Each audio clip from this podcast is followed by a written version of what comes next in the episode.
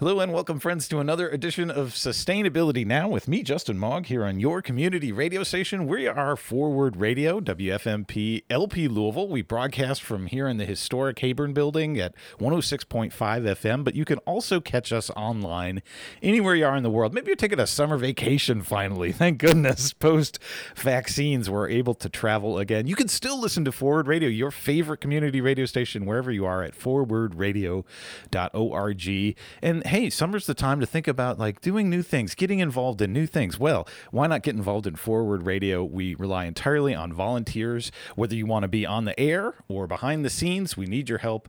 And you can click participate at forwardradio.org and let us know about that interest. And we also rely entirely on your contributions. It only costs $20 a day for this great community resource. So we can totally afford this as a community if we all chip in a few bucks at click donate at forwardradio.org.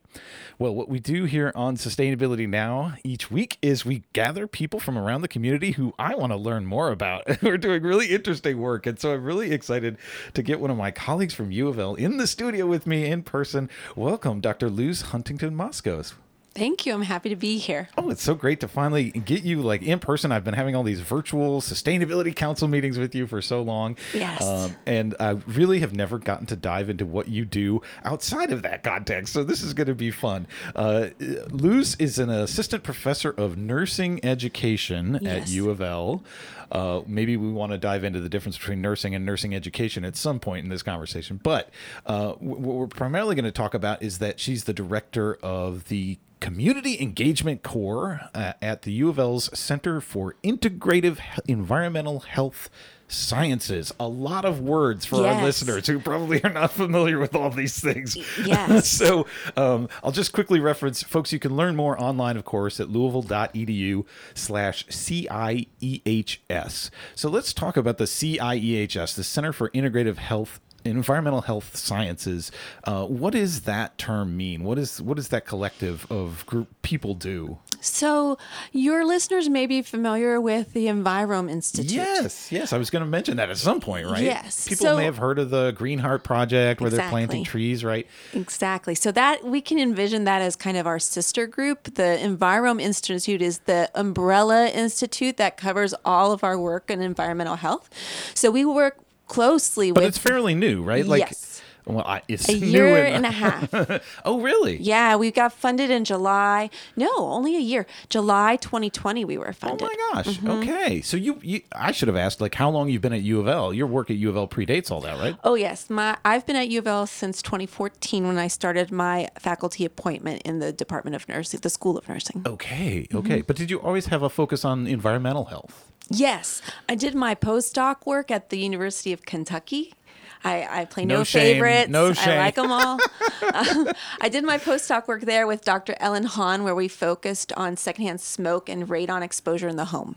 Oh, well, two, both of those things. Yes. It, like I would think one of them would be enough for. Uh, oh, they kind of, work. unfortunately, you know, when you're thinking about environmental health exposures, secondhand smoke and radon particles they kind of synergize a little bit, which increases really? your risk for radon exposure for radon exposure and then lung cancer. So we do look at them together a lot because if you think about the particles, they kind of you, you can think of um, secondhand smoke particles as kind of sticky and they kind of combined, and so it can increase your risk. Oh, I had no idea. Yeah. Interesting. Well, I, I, guess I'm vaguely aware that there's like these synergistic effects out Absolutely. there. Absolutely. Perfect word. For all kinds of environmental health mm-hmm. risks, right? But my understanding about a lot of them is we haven't even studied them. Yes, you're absolutely right. Environmental health on a national, international level, we're just starting to really understand and look at mixtures of chemicals, whether they be airborne chemicals or different things that we're exposed to. That's why a lot of times in the work that I do, sometimes I'll work with youth in the community, particularly in Western Kentucky, and we talk about personal care products and the different oh, numbers sure. of personal care products that you use. We um, get together virtually lately. Yeah. And we do um, personal care product inventories where we oh, kind of write cool. down everything we use in one day, what's our daily routine, and that's deodorant, shampoo, conditioner, toothpaste. For, you know, uh, Axe you know, body spray. Yes. Uh, traditionally, you know, some people may wear cosmetics, so that's another whole realm of personal care product. And so we talk about those. We look at the work, the Environmental Working Group, EWG Online. They're a nonprofit group working to do a lot of advocacy in this area, and they have rankings and databases where you can look at the different chemicals in the products that you use down to the chemicals rather than like the brand name this this axe body spray Both. for instance oh, Both. oh really okay Yes, personal care products. Their database is called the Skin Deep database, and they have over sixty thousand products cataloged. wow The cleaning products one, because they have one for household cleaning products as well. They only have about twenty five hundred in that one, but it's newer. So with time, it'll get better. so the integrative part in the name of the center for integrative health sciences is that what we're talking about where we're where we're talking about an integrated understanding of these different kinds of environmental health threats Yes. and and how they add up I, I think that's a great way to start that. Yes. And then also the exposures you may encounter and your lifestyle. Because you're Oh, making right. it's a environmental health, plastics pollution, air pollution. These are all systems problems. right But you do have different layers of things where you can empower individuals to do what they can do to protect themselves till we have bigger system change in place, right? Yeah. So the integrative is just raising awareness of some of this. It's a real different way of thinking than maybe our grandparents who canned their food and and had fewer choices but choices may have been more local, right? So I think it's and maybe the choices were less threatening. Not that there weren't environmental health threats in the past, but it seems like it seems like there's an explosion as technologies and chemical engineering expands. Right? Yes. There's there's all these new things we're exposed to that never used to be true. Right? Yes, and it's it's as though the the threats or the exposures evolve, right? Because way back when we had the Ch- the Cuyahoga River fires Right. and things like that, and we don't see that now in the United States, although they do see it in other countries that don't have those kind of regulations in place. But the you know, we're always changing. We're dynamic populations and societies, so there's always new things that pop up. Wow. So this is this is a field that's not going away anytime soon. No, right? not at all. uh, and it's leading to all kinds of health impacts, diseases that uh, maybe we saw in the past, but with not as much frequency, right? Like Yes. cancer rates, for instance, have really Yes. increased, right? Yes. Um, and so there's a lot of work to be done. Just to, I would, I would imagine it's like sleuthing out, like how did this population end up with this particular health challenge, and then Yes. trying to trace it back to environmental and lifestyle uh, choices or, or exposures, right? Yes. And not only that, but the social determinants of health, Yeah. right? We definitely have environmental racism that we need to deal with because certain neighborhoods are, um, because of systemic issues that we have, are more targeted for this and therefore need, if we're really thinking about health equity, we need to be aware of that discrepancy and, and do what we can to um, even that out and make people safe. Yeah, even it's it's so I, I love when we talk about this because it gets into all kind of like ethical quandaries. Yes. Like, really, we want to make everybody suffer equally? Like, or no, that's not maybe I really should right. put a positive Yeah, spin exactly. on that. Everybody be safe equally, right? equal opportunity to be safe. Yeah, that that's a great way to think about it. Uh, yeah. Oh, I'm glad we're talking about environmental justice already. I knew this was going to be deep. We're just jumping in already. Uh, could we could we back up and try and define what environmental health Yes. means? Because it, it seems like you've already brought up so many things that like like lifestyle choices. I don't know. Is that my environment? Uh, and then there's both you know na- exposure to n- nature. I mean that can be a benefit. Um, nature also provides us risks like our poisonous snakes and environmental health I, I- but then there's the you know anthropogenic risks uh, that we're exposed to. So what does it all encompass? How do you try and narrow down the field? Because it seems so big. I can't narrow it down Okay. because I want you I want all of us to have this discussion where we understand that it's a very broad topic.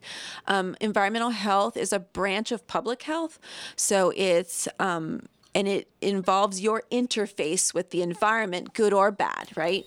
So it and when I'm talking to, we've done a lot of youth sessions in the last six months where we're working with high school age students who are interested in healthcare professions, but also maybe interested in environmental Oh, yeah, health. yeah. And so we're just trying to give them an understanding of how broad this topic can be. Yeah, really. Pers- we've mentioned already personal care products, microplastics, plastics Yeah. pollution. We, um, I noticed that um, U of L Sustainability was talking about. Um, International Pollinators Week. We talked about bees as pollinators in our sessions Excellent. just to understand that interface and our impact on bee populations. Um, it's water quality, air quality, soil quality. It's any of those um, chemical exposures you may be in contact with. We um, have a real close synergy with occupational health, Oh, which yes. is specific to what you do in your own employment. For example, nurses may come in contact with certain um, chemotherapies that they have to make sure don't get on their hands and they don't walk out of the hospital with them, so things like that. Yeah. And of course, during the pandemic, we all became familiar with a lot of these risks and these systems, both like how, in terms of like how to protect ourselves. You mentioned that earlier, uh, but also some of the injustices, and we're seeing it right now in this stage of the pandemic, the global injustice Yes. of access to vaccines, access to PPE, right? Um, Absolutely. so, I mean, I I think our our citizenry right now is really kind of hyper aware of some of these issues, but I guess the challenge for us now is to translate some of those those lessons from the pandemic into more day day to day concerns. We have a pandemic. It's called climate change, right? Yes. Or you know, there's all these other pandemics we're suffering from, uh, and I, I just hope we can learn some of those lessons and and and go forward with more justice uh, and also a smarter management of our environment. I guess that's one way to put it, right? I like one of the words that I'm going to fixate on and what you said is the translation of it, right? Yeah. Sometimes you're right. These these issues are very interrelated and very networked and connected, and to make those connections more visible to us is really it'll help us come up with better solutions because things are just not very straightforward. They're very complicated. And uh, just just to make note environmental health does claim um, infectious disease. So we do do a lot of work Wow. in, um, you know, right now COVID nineteen, but before that Zika or chikungunya or all these infectious disease, dengue fever.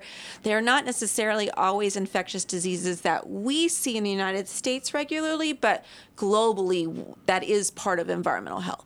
Wow, it's such a big field. It, it really is, and climate change, as you said, which is big enough on its own. Right, because it, it amplifies a lot of these threats, uh, l- like you were mentioning. I mean, it's uh, with so many things in climate change, it's always hard to put a really fine point on it and to say, well, this particular outbreak or pandemic was directly related to some climate change issue. But I think, I think it's fair to say that uh, as humans encroach upon natural systems, we, we're likely to get exposed to more and more of these potential threats that are sort of out there in the environment, but are okay if we kind of leave some, so at least some parts of nature alone, right? Yeah, it's you're right. It's very protective because um, public health and environmental health have had the understanding that pandemics have been possible for a long time. I've been teaching nursing since 2006, Oh, wow. and even back then, because my subject area is community health and global health, even back then we were talking about the potential for pandemics, and we always thought it was going to be an avian flu that would catch us off guard. We never really talked about it being a coronavirus that would get us, but um, it's part of nature. You're right. It's it's a natural system that that um, we can kind of anticipate can get out of balance, and here we are, right? Well, I don't want to spend the whole show talking about the pandemic, but if I could just ask one more question about it from a, a from a professional perspective like yours, were you and, and people in your field, um, were you surprised by this uh, pandemic outbreak? And and if so, what about it was particularly surprising? I think anybody would have been surprised because um, even though we're professionals and we've been talking about this theoretically Yeah. for many years, um, it's not something that our generation has lived through, right? So I, I see it as very much. Um, I see it in a historical perspective, and I don't know if that's my personal view or my professional view, but I just think of generations previous to us that have experienced World War II or World War One or experienced um, um, the flu of 1918. Right. It is a very generational sort of thing that has come upon us that will label us as a generation that lived through this together. Um, it's a really scary thing, and there's a lot to work out. But at the same time, we've dealt with these big global societal things before and and moved on successfully. So I'm very hopeful, and I think that we always can do better, but we can get through it together as well. Yeah, no, I think you're you're exactly right. I think all of us took a historical perspective immediately because it was so shockingly weird.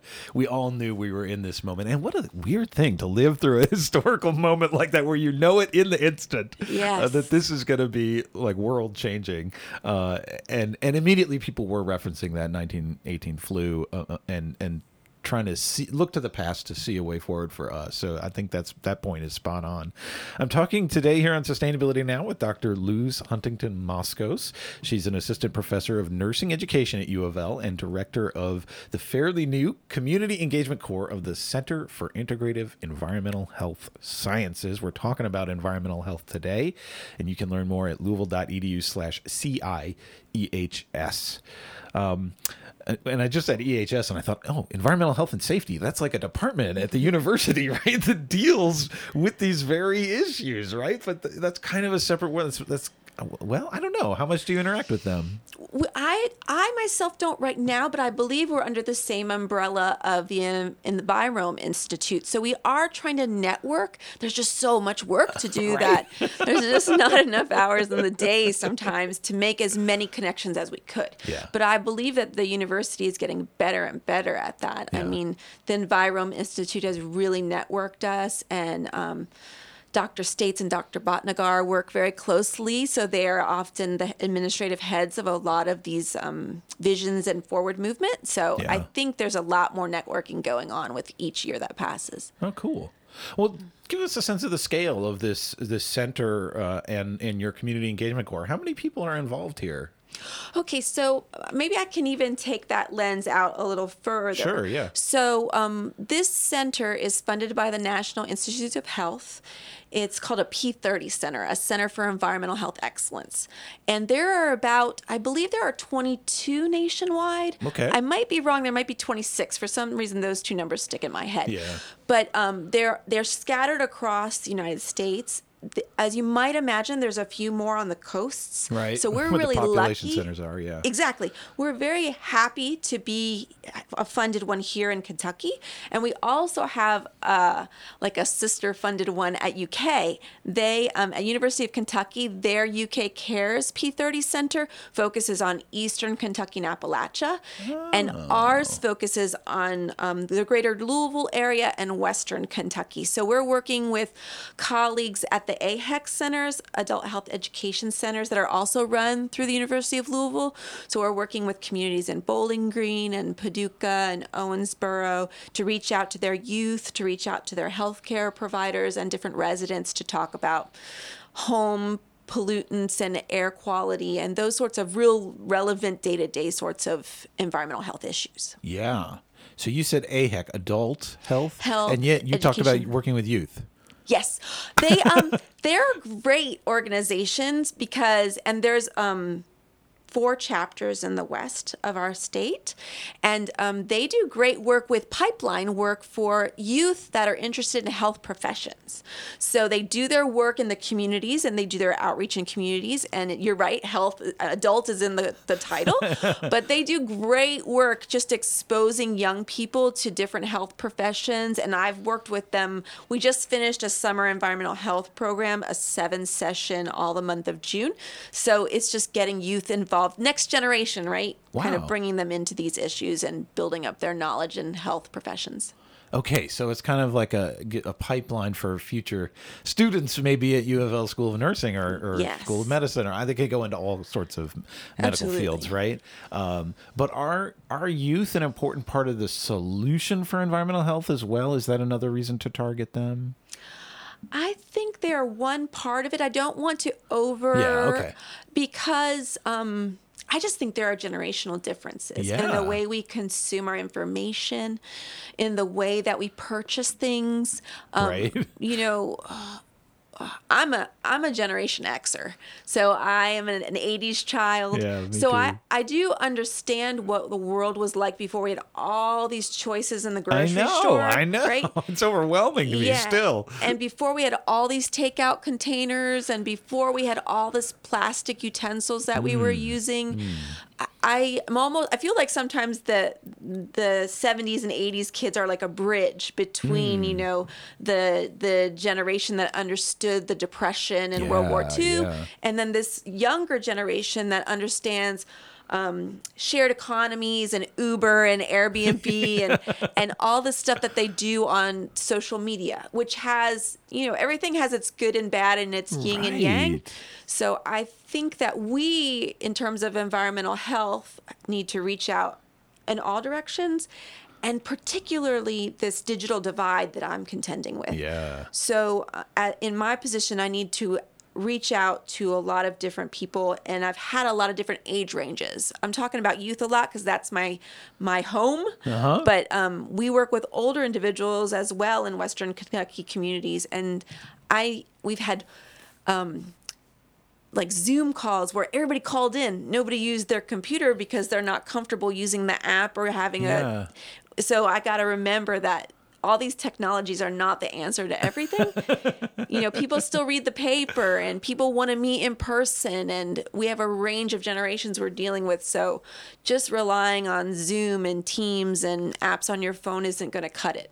Yeah, and I you you're not only dealing with the generational divides, but rural and urban divides must be huge in your work as well. Yes, that's certainly the story a- of my life. yeah, and certainly there's a digital divide too, which isn't necessarily just urban rural. Like there are parts of Louisville that have terrible internet access too, right? Access is the great word for it. Absolutely. I live in a rural community, but I work here. Um, for quite some time, I've been teaching nursing on our Owensboro Extension campus. Yes. So I um, kind of um, bridge both those areas. I like being really involved in Louisville, but I also have a hand in some of the rural communities on both sides of the river. So. Yeah, so that uh, tell us a little bit more about how that urban rural divide informs knowledge about environmental health. I mean, has this generational internet a- access, the digital generation, uh, has that helped um, give access to environmental health information, or does it? I mean, what do you think? Do r- rural communities s- know more about this than they used to? That's a good question. And I'm not honestly very sure. Yeah. I do think I, Curious as a that. professional, can't invest only in technologies Yeah. like social media and and um, virtual platforms. Yeah. I have to be smart about putting in op-eds and doing things in community papers and um, being open to teleconferencing with phone calls and not just visual Yeah. virtual teleconferencing. Um, I think you have to be agile and flexible. I think if we go too far forward with these technologies, we leave too many people behind. Right, right. Well, you, so you've you've been talking about how I don't know if it happened during the pandemic or not, but certainly pre-pandemic you were teaching out in Owensboro. Mm-hmm. Um, do it, do, do you ever in, involve any of the sort of central U of L students in that work? Do they connect at all with those students or these youth that you're trying to reach? I I am a, a environmental health nerd, so I I inevitably my students will probably tell you I inevitably talk about that. Um, Yeah. but most recently, I've been working with a colleague who has cl- close ties to Eastern Kentucky, so we've been kind of bridging Eastern and Western, and um, we've been working with the farming communities. So Dr. Cheryl Witt is at the School of Nursing, and she's very interested in, in well-being in farming communities, mental health, and just resilience. And so she had a lot of our students um, talk to to to different farming communities and try to understand their perspective and get some key informant sort of insight. And they developed some um, short videos about um, risk for heart attack, risk for stroke, and prevention for COVID 19. So, kind of blending that nursing and environmental health in very unique, trying to tailor it to communities. Okay. And I'm curious to learn more about Western Kentucky and and maybe what some of the particular environmental health challenges are in that part of our state. I mean, most of us know that that's where some of our coal fields are or mm-hmm. used to be. I don't know. Yeah. They're still operating out there. Uh, does that translate into environmental health challenges? Are there other big ones we should know about? Sure. So when we first started thinking about the um, the value of pursuing a center like this, um, we sat down and looked at some Superfund sites in the state of Kentucky, and their last count that I had, and you know, there's always need to go back and revisit, but yeah. there was about 18, 20 Superfund sites across the state. Wow. And by and large, 15 plus were in Western Kentucky. Wow. So that was in and of itself. We need to be looking at this and thinking about our citizens in Western Kentucky. And and just define what a Superfund site is for those who may not so it's one that has like a legacy pollutant that needs to be dealt with that has been there is government involvement and supervision. So that's usually what we're talking about. It related to industry. And you know we learn more as we move forward. So hopefully we're learning and we'll have fewer of those moving forward but and some examples here in Louisville that people might be familiar with we have what the Black Leaf uh, pesticide site in West mm-hmm. Louisville. They're they're almost all in West Louisville, right? And some of these, there's a distinction between Superfund and Brownsfield and those sort. But the but the quick translation of it is there's been some chemical exposure that needs to be dealt with moving forward. Yeah. So um, you asked about the difference between urban and rural. Um, another reason why this center is so nice is because we did talk about how we could look at both. Um, Kentucky is really unique. It has a lot of industry and agriculture very in very close setting because we have the Ohio River and the industry is peppered along the Ohio River. And then we have lots of agriculture with farming and livestock. And so each one of those brings a different exposure pesticides, different chemical contaminants.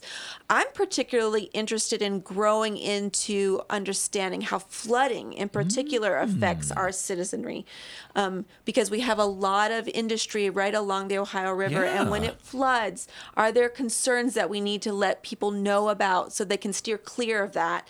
And when the flooding recedes, do we need to think about what's happened to the soil that's left behind? Um, these things we're going to grow into as a center. We're not doing that work just yet, but that is definitely on the horizon. Yeah, my gosh, you just got me thinking. Is Rubber Town here in Louisville inside the flood wall? Surely it must be. You know, I'm not sure. I need to write that down. Wonder, right? Uh, there, yeah. there could be some industry that that is still outside of it, um, and and that's yeah, that's really scary because that mobilizes those contaminants and risks all kinds of populations. I've only seen um, colleagues in New York doing a lot of that work, and mm. I think it may have been spurred by you know Superstorm Sandy and that kind of oh, work. Oh, right. So they're really, from what I can tell, they're leading the way. But I do think that kind of work is applicable here and worth looking into for for Kentucky residents. Well, there's your direct climate change connection there, right? Right. Something it's, like flooding and superstorms uh, can mm-hmm. really mobilize some of these environmental health threats.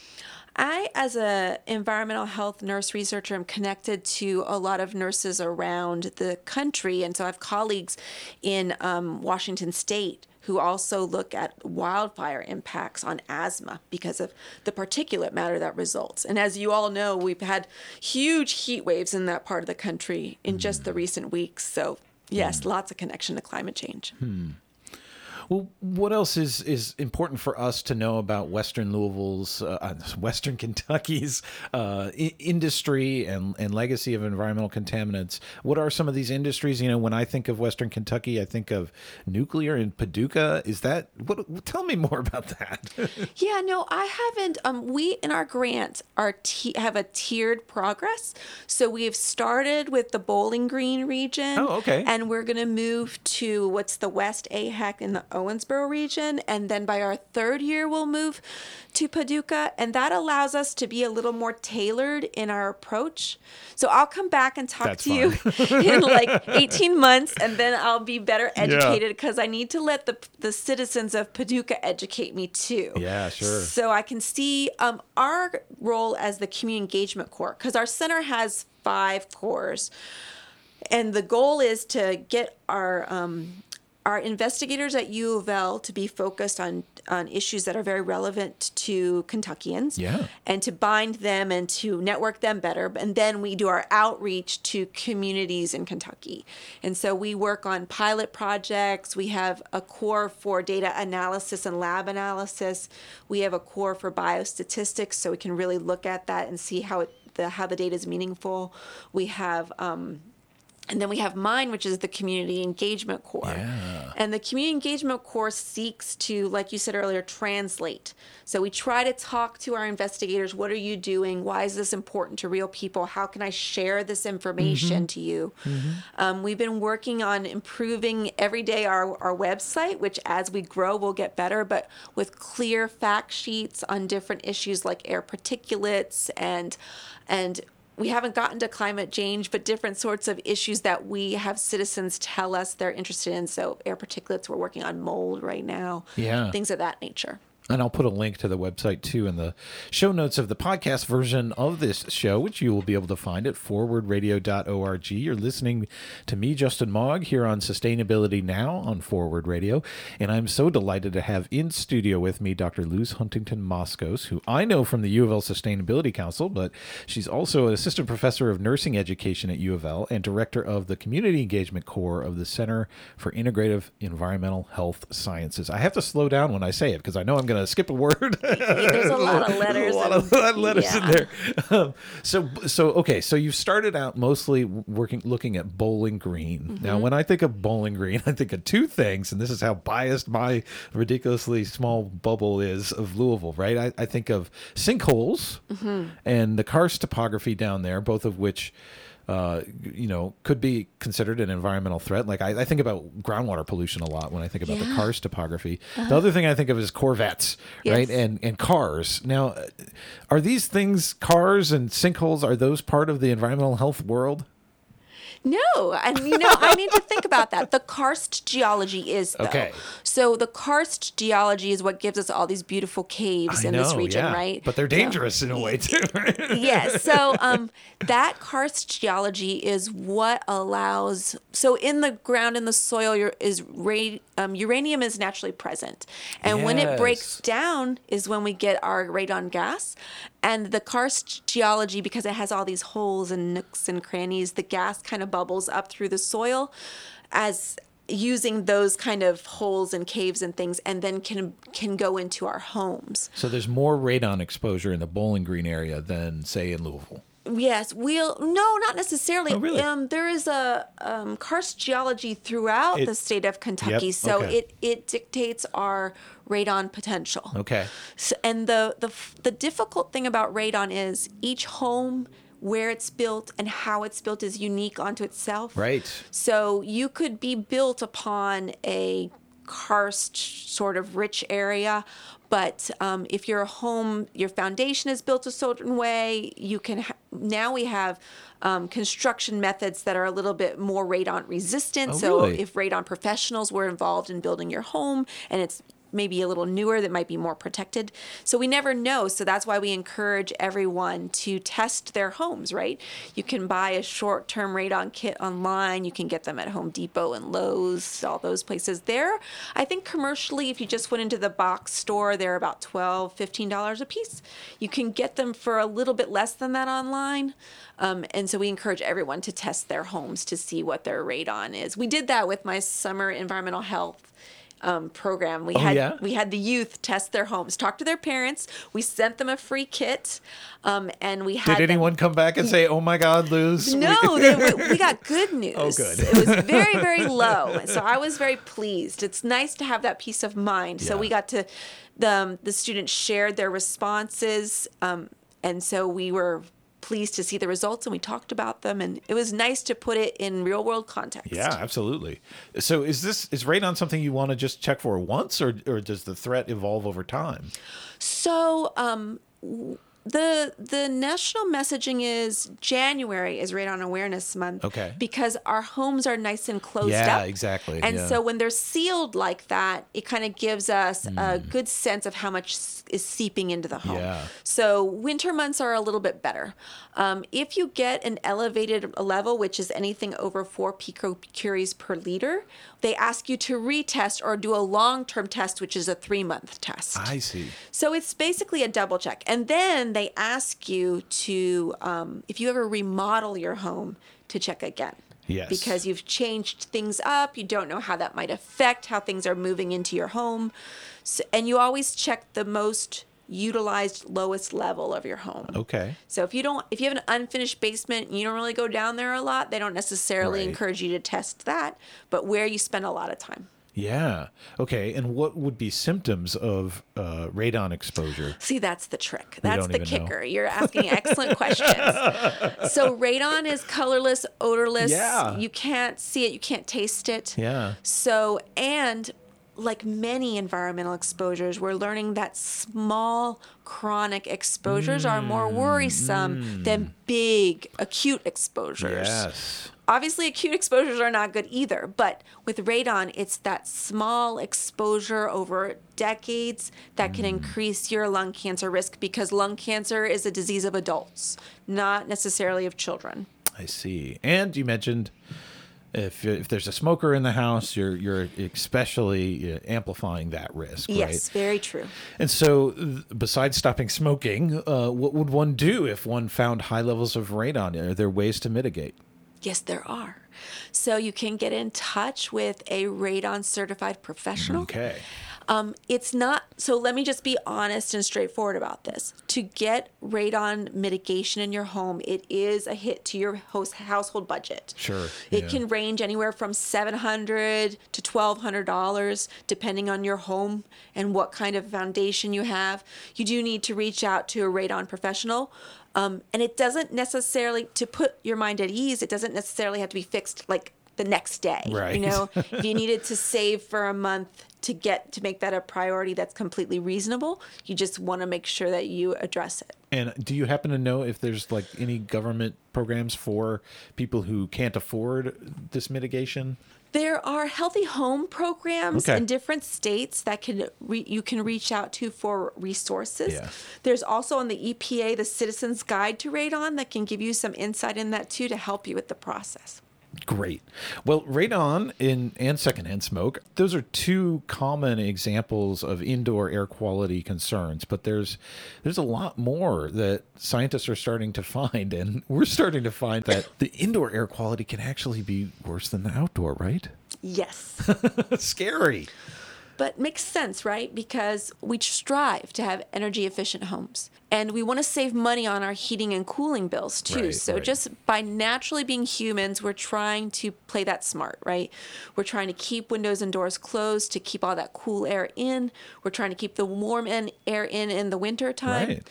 But the less air exchange that you have, the more you're keeping that Febreze that you sprayed, or that candle that you lit, or that diffuser that you put on, or the perfume that you sprayed, right? All these things are particulates. That's why we can smell them. We smell those particulates, and they just kind of mix in our environment. So I think we're coming to a point where we're seeing the good lessons of maybe our grandparents, where they open the windows. Let's get some of that fresh air in. Let's kind of have some air exchange, Yeah. right? Open up the windows, just clear it out. And yet, here in Louisville, on a hot sunny day in the summer when we get these air quality alert days, what is the advice? Stay inside, close all your windows, right? Yes, you're right. So we almost have to time it and just be a little aware. Plus, when I'm working with the youth, and obviously the, the youth are always tuned into their technology, oh, but we talk about they got using alerts, they got apps. yes we talk about a map apps like google maps and things like Yeah. that because you always have the air quality index in the lower right hand corner right so if you're traveling somewhere you'll see the aqi and hopefully it's green because it goes by the stoplight coding so when the air quality is good you'll see that green aqi with a number in it and then if it's a little concerning you'll see it's been very yellow in the louisville area Yeah. so our air quality is not as good as we would like but, But at least we can common be in aware July. That's that's common, Yes, right? it's just hot, right? It's it's hot. And Yes. You get all this traffic releasing particulates and and the sunlight and the heat, and then we get ozone, right?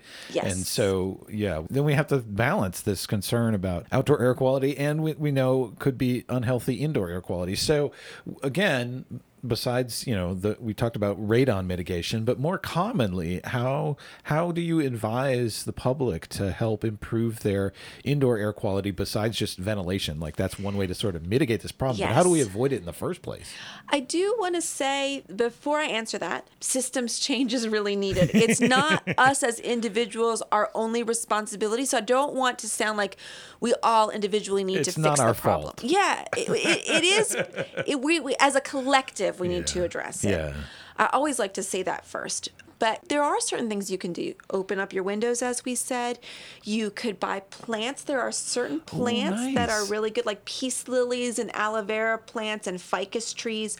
They're excellent indoor air filters. Ah, and nice. plus, greenery has lots of benefits besides just air filtration. Um, we also know that you can purchase. I don't think they're super low cost, but you know, under a hundred dollars, air filters that have like a charcoal activated filter or a HEPA filter in there. Again, that's an expense that not everyone has in, in hand. And then if you're in the market for a new vacuum cleaner, getting one with a HEPA filter, hmm. because often those vacuum cleaners, when they have a HEPA filter, they will vacuum and release cleaner air because it's gone through that HEPA filter. Hmm. Yes when i try to sweep instead of vacuum but sometimes i just feel like i got to get it done with a vacuum cleaner. And if there's a lot of sunlight beaming in i see all these particulates that i'm throwing around Yes. right because i have an old believe me an old used vacuum cleaner. I don't have anything fancy. Uh, so i can see how that you know maybe i should be wearing a respirator when i vacuum. I don't know about that, but but there are some things, right, you can use. And just being aware of products that you use. And when I talk to people, this is not a get rid of everything conversation. It, I think it's more of prioritize what you really love and just be aware of what's really not necessary. Right. So maybe you love that candle that you have and you get a lot of relaxation from lighting the candle in the evenings or whatever yet you do, but you don't necessarily need the Febreze. You know, you can kind of just that little awareness, keep what you love and prioritize it and then set aside what might just be extraneous. And it's it's not just the sort of household day to day products, but it's also some of the building materials, some of the surfaces of our furniture and things like that. Uh, paints, right? Like we've heard about these VOCs, volatile organic compounds, and Yes. trying to avoid those and buy paints or renovating our kitchen with low VOC products, right? Absolutely. And maybe factoring in some time where you keep the windows open after you've painted to kind of get some of that air exchange. Yeah. And yes, purchasing certain products. So different laminates may have off gassing that happens. So really asking those questions when you invest. You're investing in products, right? Your your money is powerful. Yeah. And so making those choices as a statement for what you think is important in your home. You know what I always wonder about too when we talk about indoor air quality is is automobiles, mm-hmm. and everybody loves that new car smell. Isn't that just volatile organic compounds? and and like, have there been studies of indoor air quality in automobiles? You know, that would be another thing for me to, to write down because I'm nothing comes to mind. But like you said, that smell wears off, right? So rolling down those windows that assists with that. So yes, you're absolutely Yeah. right. I hate to spoil that for people because you know sometimes it's nice. No, we need to spoil that. I'm down with that.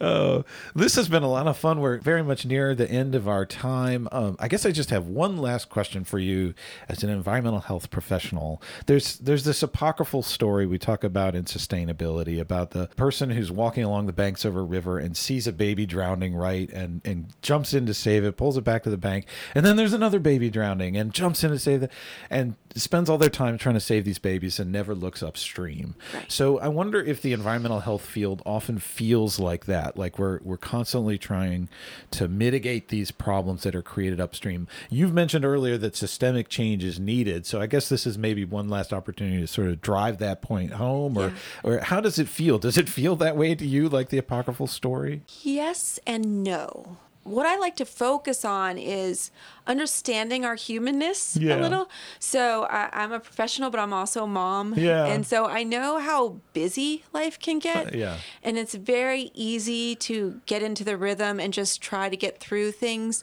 And so sometimes it's hard for us to, to focus on these sorts of issues, especially now in COVID, we're trying to get from one day to the next successfully and safely. Right. And so my job is really to try to create a space where we can stop and talk about this and then people can integrate it into their way of life. It's a big order. I feel a lot of empathy for people because I know how hard it is to be working and raising a family and doing that well without regrets, right?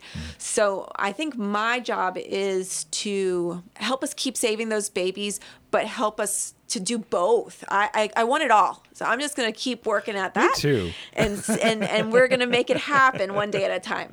Both and for me. Yeah, that's great. What a good note to end on. Dr. Luz Huntington Moskos, thank you so much for taking the time to join me today. I enjoyed it. Thank you. Great. We'll have to have you back sometime and we learn more about Paducah and other areas of Western Kentucky. But for now, folks can go to louisville.edu slash CIEHS to get more information about the Center for Integrative Environmental Health Sciences. All right, stay tuned, my friends. Coming up in just a second, your community action calendar with all kinds of ideas for how you can get engaged in sustainability this week. So stay tuned.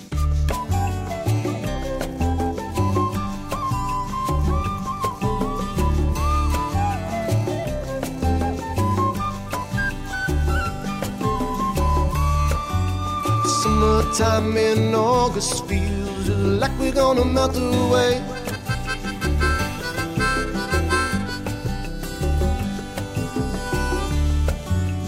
And I've been working all the time, and I need somebody. All right, my friends, we are back here on Sustainability Now with me, Justin Mog, on your community radio station, WFMP LP Louisville. And let's get our pencils sharpened and our calendars out. Let's jump right in it. There's so much to do for sustainability this week. Coming up on Tuesday, July 20th, well, it is the Phoenix Hill Nulu Farmers Market, of course, taking place at 1007 Jefferson Street. But this one is special. This is your opportunity to get your senior vouchers at the farmers market. Neighborhood Place will sign up eligible seniors on site at the Phoenix Hill Nulu Farmers Market on Tuesday the 20th from 3 to 4:30 p.m. even though the market will stay open until 6 p.m. Now, to qualify for these senior farmers market vouchers, you must be over 60 years old. ID is required and self-declare that you have an income less than 185% of the poverty level or nearly $2,000 a month for one person or 2,600 a month for two people. For more information on these senior farmers market nutrition program vouchers, call 502 573 0282. And for more about the Phoenix Hill Nulu Market, you can call 502 626 7194. Celebrate local food, fresh food access for our seniors. And uh, if you know any seniors who, who might qualify, bring them on out on Tuesday from 3 to 4.30 at the Phoenix Hill uh, Nulu Market. Also on Tuesday at 6 p.m., there's going to be a great event uh, harkening back to our recent conversation with the fine folks from Herbicide Free Campus. Well, they're putting on an event on Tuesday at 6 p.m. that's virtual, so everyone can participate. It's called Toxic Legacy How the Weed Killer Glyphosate, which you've maybe seen many of your friendly neighbors and businesses spraying all over Tarnation this time of year, uh, is destroying our health and our environment. You can join our former guests on this program from Herbicide Free Campus for a compelling conversation on Tuesday at 6 p.m. with author Stephanie Seneff as we discuss her newest book, Toxic Legacy. Join Herbicide Free Campus's Bridget Gustafson for a conversation over Instagram Live at instagram.com slash herbicide free campus. That's Tuesday at 6 p.m. It's going to be live at instagram.com slash herbicide free campus. Now, also on Tuesdays at 6, you're going to have to pick one of these great virtual events. It's the virtual Wild and Scenic Red River Fest, continuing this Tuesday, the 20th at 6 p.m. The Kentucky Waterways Alliance invites you to join them for the virtual Wild and Scenic Red River Fest every Tuesday in July and August, again at 6 p.m. on Zoom, hosted by Kentucky Waterway Alliance's Red River Watershed Coordinator Laura Gregory. Join from anywhere as KWA presents this fourth annual Red River Fest, even though it's the first time they're doing it virtually, with fun and informational topics about Red River. So, coming up this 20th of July on Tuesday at 6 p.m., it's Leave No Trace, presented by Leave No Trace Adventures. Christy Abrams, and it continues throughout all of August. It's a free, family friendly event, and you can learn more about the whole series and register at kwalliance.org every Tuesday at 6 p.m. on Zoom.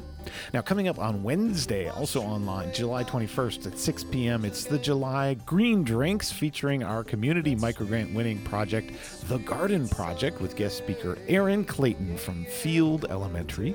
The Garden Project program is focused on positively impacting our youth and encouraging healthy lifestyle choices by helping children understand the value and importance of locally grown produce, nutritiously balanced meals with fresh vegetables and herbs, and the importance of supporting local growers, reducing the need to transport cross country. You can learn more about this and register at Louisville Sustainability Council. .org and the July Green Drinks is coming up on Wednesday the 21st 6 to 7 p.m. online louisvillesustainabilitycouncil.org now, also Wednesday the 21st at 6:30 p.m., Jewish Voice for Peace of Kentucky presents a free screening of Occupation 101: Voices of the Silenced Majority. This movie is one of the best comprehensive resources for understanding the occupation of Palestine by Israel. It details life under military rule, the role of the United States, and the obstacles in the way of a lasting and viable peace.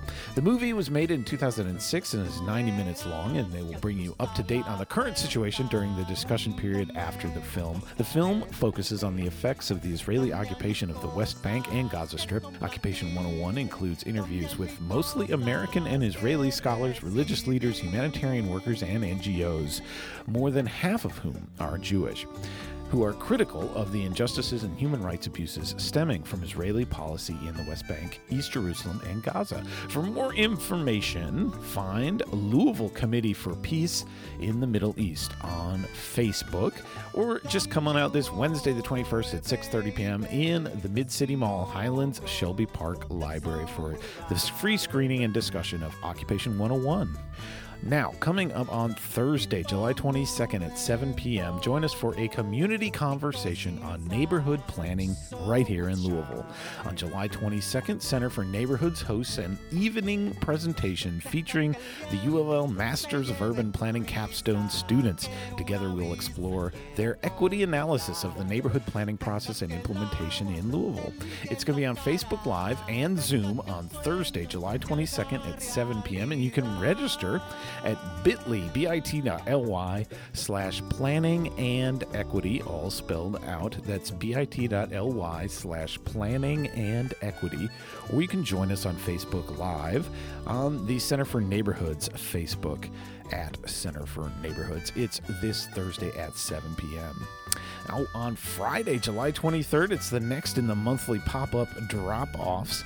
Uh, free recycling uh, of all kinds of items coming up at Metro Fleet Services out at 3515 Newburgh Road on Friday, July 23rd from 10 a.m. to 2 p.m. They'll be accepting electronics, up to three different electronics for recycling, metal and appliances for recycling, all your typical household recyclables if you live in a place where you can't just put them on the curb. Uh, there'll be also me- prescription medication disposable disposal. Uh, you don't want to flush that stuff.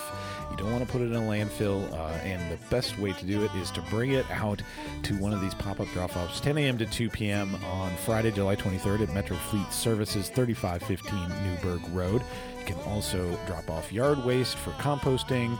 Uh, there'll be on site paper shredding if you have documents that need to be shredded and composted. And there'll be recycling of passenger tires up to four per household. Uh, and again, that is this Friday from 10 a.m. to 2 p.m. out at Metro Fleet Services. Now, also coming up on Friday, July 23rd and Saturday, July 24th at Idlewild Butterfly Farm, it is the Moth Ball from 6 to 10 p.m. each night, Friday and Saturday. And they're located at 1100 Logan Street, right across from the Logan Street Market. In celebration of National Moth Week, Idlewild Butterfly Farm presents Moth Ball, featuring guided moth observation with entomologists and moth experts, family friendly moth education and fun nighttime moth house, moth merchandise, food and beer for purchase, and special nightly activities. There is an admission charge, but it is reasonable. More information is available at idlewildbutterflyfarm.com. That's I D L E wildbutterflyfarm.com. And again, it's Friday and Saturday, 6 to 10 p.m. at Idlewild over on Logan Street. Now, also coming up Saturday the 24th, at 11 a.m., it is a rally and march for improved Medicare for all at the Mazzoli Federal Building, 600 Dr. Martin Luther King Jr. Place. Louisville and 33 other cities plan this March for Medicaid for All on July 24th. We'll begin at 11 a.m. in the park in front of the Federal Building, where permission from the city to use the site has been granted. The rally will be held under the trees near the corner of 7th and Chestnut, so speakers and participants alike will be in the shade. I'm so glad they put these details in the announcement. I would care about that. There will be some brief speeches and music, then a short walk or caravan over to Bree Way, the square at 6th between Liberty and Jefferson. There, people will be encouraged to place flowers in honor of Breonna Taylor, to connect with her profession as a healer, and to link the struggle for health care with the fight to end systemic racism. Then the group will return to where we began and share refreshments and socialize. We'll also be celebrating Medicare's 56th birthday. We hope you will join us in demanding that Congress take action by passing a national single payer improved Medicare for all plan. Such a plan would end the tragic denial of care that causes so much suffering and unnecessary loss of life. All kinds of co sponsors for this, including Kentuckians for Single Payer Healthcare, proud Forward Radio community partner, and many others. For further information, you can go to kyhealthcare.org. And come on out this Saturday, the 24th at 11 a.m. at the Mazzoli Federal Building over there in the shade at 7th and Chestnut. Also, on Sunday, July 25th at 4 p.m. on Zoom, Louisville Showing Up for Racial Justice presents grassroots organizing to end white supremacy after we march. Louisville showing up for racial justice political education series this month will focus on the beautiful grassroots organizing that has come from over a year of being in the streets for racial justice and justice for Breonna. We'll hear from folks across the community who've been out in the streets and are now also creating visionary and powerful ways to transform this white supremacist capitalist patriarchy so that we can all get free. If you are not yet engaged with this work, this is the place for you, and if you are, you'll be inspired. You can register for the Sunday 4 p.m. Zoom at Louisville, S-U-R-J.org. That's LouisvilleSURJ.org. And finally, on Monday the 26th, it's Bluegrass Ark of Taste, a dinner to benefit slow food bluegrass at Naive Restaurant in Butchertown. The second annual Ark of Taste dinner supports the work of Black Market Kentucky and Slow Food Bluegrass's Garden Grant. A four course meal, unlimited spirits, and a swag bag will be provided. Slow Food Bluegrass's annual fundraising dinner is a celebration in preserving foods that face extinction. At the beautiful Naive Restaurant, Chef Patrick Roney from Ashbourne Farms and Naive's executive chef Drew Corman will prepare a four course meal in concert with sustainable products and paired with natural wines and locally produced beer. They're thrilled to present Shauntrice Martin as the guest speaker. Shauntrice is the director and founder of Black Market Kentucky, a a healthy grocery store focused on combating food apartheid in the west end of Louisville. 20% of the proceeds from the dinner will support Black Market Kentucky, with the remainder going directly to Slow Foods 2021 Garden Grant recipient.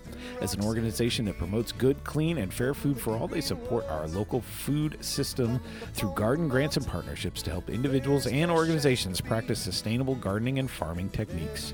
Get your ticket to support our local food economy with a delicious dinner. You can find the link to purchase that's on the calendar over at louisvillesustainabilitycouncil.org. Again, it's Monday the 26th at 6.30 p.m. at Naive Restaurant in Butchertown, but you're going to need to get your tickets, so go on over to the calendar at louisvillesustainability.org. It's louisvillesustainabilitycouncil.org to get yours today. And that's all the time we have for today here on Sustainability Now. Thanks so much for tuning in. I'll be back in your ears again in one week's time, my friends. Be well. It's a crazy life. Don't bother me.